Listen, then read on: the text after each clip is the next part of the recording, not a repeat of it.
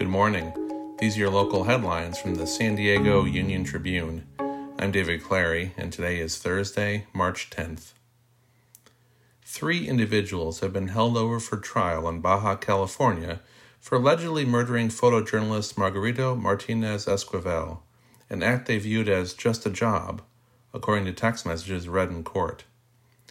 Their motive was likely retaliation for publication of personal details of a criminal group that controlled the neighborhood where Martinez lived, according to evidence revealed in court.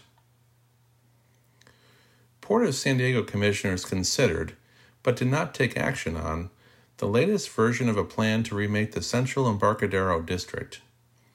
The six board members were in agreement that the project was not ready for environmental review, and most were of the mindset that Seaport San Diego has since 2016 morphed beyond recognition in size and scope. The San Diego County Fair will return this year from June 8th to July 4th for the first time since the pandemic started, using the Heroes theme that was originally slated for 2020. This year's edition will include the traditional lineup of attractions and events. Ticket sales will start on April 2nd.